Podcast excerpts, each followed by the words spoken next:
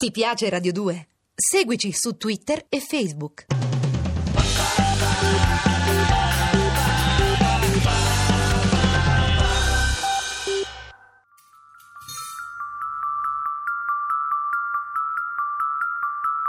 Io mi ricordo sì che ero con mia figlia anc- ancora piccola e, e ho- mi ricordo l'immagine, e non lo so, e volevo subito andare in Sicilia, volevo fare qualcosa, però che cosa si poteva fare da qui? Niente.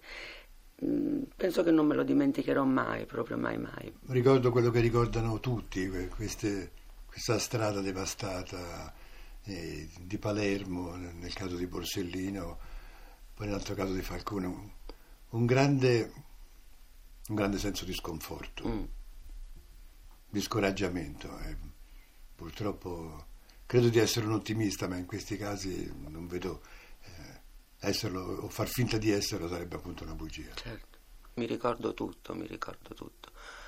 Ehm, non so come dire, una, una cosa, una sensazione che ho ancora ogni volta che torno in Sicilia, che è come eh, andare in un luogo dove ci sono delle luci e sono bellissime, ma ci sono anche delle ombre e si sentono. E lo sento ogni volta che torno giù che queste ombre bisognerebbe completamente rischiararle ormai. Ti piace Radio 2? Seguici su Twitter e Facebook.